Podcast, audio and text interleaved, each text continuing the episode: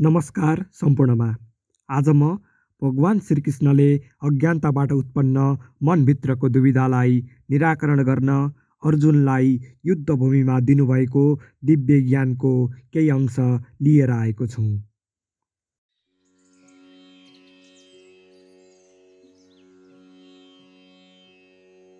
अर्जुन बिन्ती गर्दै श्रीकृष्णसँग सोध्छन् हे प्रभु हजुर कहिले कर्मयोग कहिले सन्यास योग र कहिले ज्ञानयोगलाई महत्त्व दिनुहुन्छ त्यसैले कुन योग अर्थात् कुन मार्ग लागि मेरा उत्तम छ त्यो स्पष्ट रूपले मलाई बताइदिनुहोस्। अर्जुन दुविधामा परेकोदेखि श्रीकृष्ण भन्नुहुन्छ हे पार मोक्ष प्राप्त गर्नका लागि कर्म सन्यास र कर्मयोगी दुवै उत्तम छन् तर यी दुईमा काम सम्पन्न गर्न सरल भएकाले सन्यास योगभन्दा कर्मयोगलाई श्रेष्ठ मान्नु पर्दछ तिम्रो लागि अहिले कर्मयोगको माध्यम नै बढी उपयुक्त छ। जो व्यक्ति कसैमा ईर्ष्या राग द्वेष गर्दैन र आफ्नो कर्म गरिरहन्छ भने त्यो कर्मयोगी अर्थात् कर्म सन्यासयोगी हुन्छ। सुख दुःखको द्वन्द्वबाट आफूलाई पर राख्न सक्ने व्यक्तिले नै आफूलाई भवबन्धनबाट मुक्त गर्न सक्दछ र सदा सुख प्राप्त गर्न सक्दछ। अज्ञानीहरू कर्म सन्यास र कर्मयोगलाई भिन्न भिन्नै मार्ग ठान्दछन्। तर त्यो गलत हो। यदि कसैले यी दुईमध्ये कुनै एउटा मार्गको माध्यमबाट आफ्नो शुद्ध आचरण अर्थात् कर्म गर्छ भने उसले पनि अवश्य दुवै मार्गबाट प्राप्त हुने फल पाउँदछ। ज्ञान योग र कर्मयोग दुवैबाट आफ्नो लक्ष्य हासिल गर्न सकिन्छ। जसले यी दुवै मार्गलाई एउटै हो भनेर देख्दछ बुद्ध छ त्यो नै साँचो अर्थमा श्रेष्ठ द्रष्टा हो र सच्चा तत्त्वज्ञानी हो। कर्म बिना सन्यास हुँदैन र जो कर्म गर्दछ त्यसले नै ईश्वर प्राप्त गर्दछ। जो व्यक्तिले इन्द्रियलाई बसमा राखेको छ जो आत्मा समयमै छ जसको चित्त शुद्ध छ र जो समभावी छ त्यो कर्मयोगी हो र त्यस्तो कर्मयोगी नै कर्मबन्धन अर्थात् पाप पुण्यको कर्मफलबाट मुक्त हुन्छ। देख्ने सुन्ने खाने हिँड्ने बोल्ने आदि क्रिया गरेर पनि जो आफूलाई कर्ता मान्दैन र यो त हाम्रो ज्ञानेन्द्रिय र कर्मेन्द्रियको आफ्नो स्वाभाविक क्रिया हो भनी आफूलाई अकर्ता मान्दछ त्यो नै ज्ञानी हो। यो कुरालाई ज्ञानीहरूले बुझेका हुन्छन्। यदि कसैले शान्त भावले आफ्नो सबै क्रियाकलापलाई ईश्वरमा अर्पण गर्छ भने त्यो व्यक्ति कर्मबन्धनमा फस्दैन अर्थात् कर्मको पाप पुण्यबाट ऊ प्रभावित हुँदैन। जसरी कमलको पातमा रहेको पानीले पातलाई छोएको हुँदैन अहङ्कार रहित योगीहरूले इन्द्रिय मन बुद्धिमा आसक्त नभई कर्म गरेका हुन्छन्। कर्मफलको इच्छा नराखी सिर्फ आफ्नो कर्तव्य सम्झेर काम गर्ने कर्मयोगी हुन्छ र उनलाई सहज रूपमा भगवत धाम प्राप्त हुन्छ।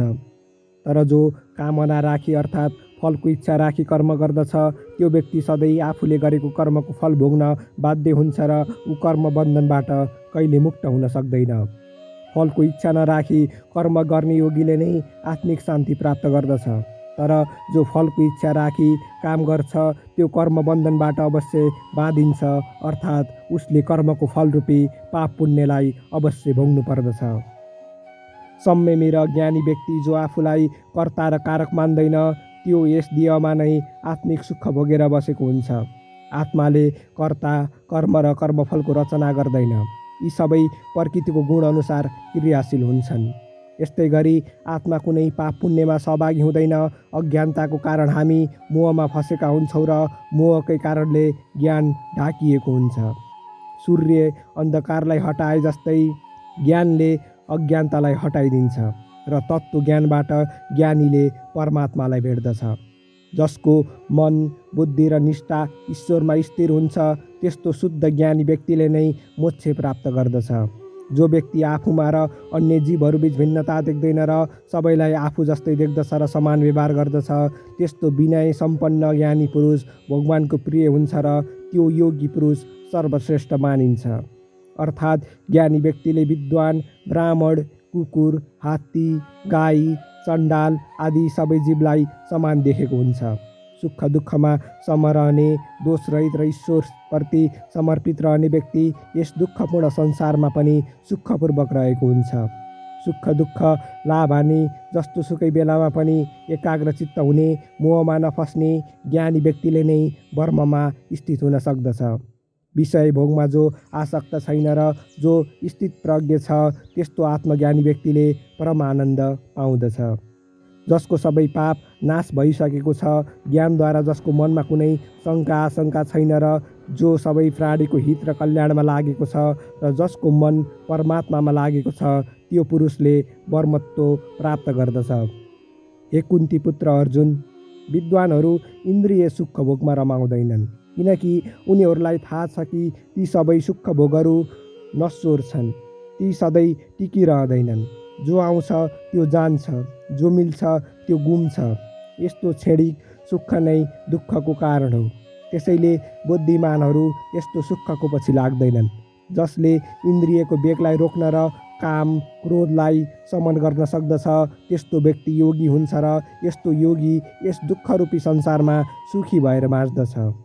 साथै आफ्नो अन्तस्करणलाई बुझेर जो नित्य त्यसैमा रम्दछ त्यसैलाई आत्मिक सुख मिल्दछ। त्यसैले हे पार्थ तिमीले अन्तर्मुखी बन्ने कोसिस गर।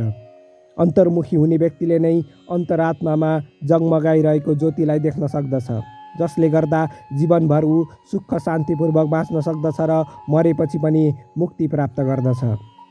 हे भारत साख्ययोगीहरू अर्थात् ज्ञानयोगीहरू परहित गर्नमा रमाउँछन्। उनीहरू कसैको कुभलो गर्दैनन् र चिताउँदैनन् पनि। उनीहरू पाप कामबाट आफू पन्छेर बस्दछन् र अरूको विषयमा चियो निन्दा गर्दैनन्। त्यसैले त ज्ञानी महापुरुषहरू अन्तमा ब्रह्ममा लिन हुन पुग्दछन् जसले इन्द्रिय सुख भोगलाई त्यागेर एकाग्र चित्त भई प्राण अपान वायुलाई स्थिर राखेर प्राणायामद्वारा ईश्वरमा आफूलाई स्थित गर्दछ र इन्द्रिय मन बुद्धिलाई संयमित्वलाई क्रोध लोभ मोह ईर्ष्या भए आदिबाट मुक्त हुन्छ। त्यस्तो ज्ञानी व्यक्तिको जीवन धन्य बन्न पुग्दछ र ऊ भक्तिको अधिकारी बन्दछ। भोक्ताराम यज्ञतपसां सर्वलोक महेश्वरं सुहृद्रं सर्वभूतानां ज्ञातो मां शान्तिमृच्छति।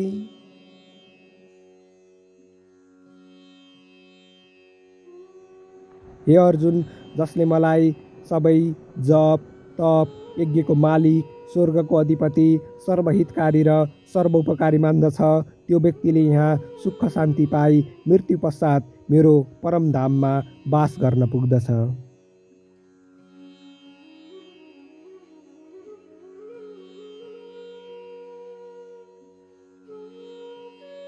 जितेन्द्रिय संयमी व्यक्ति जसको चित्त विशुद्ध छ समभावी कर्मयोगी त्यो कर्मबन्धन मुक्त छ।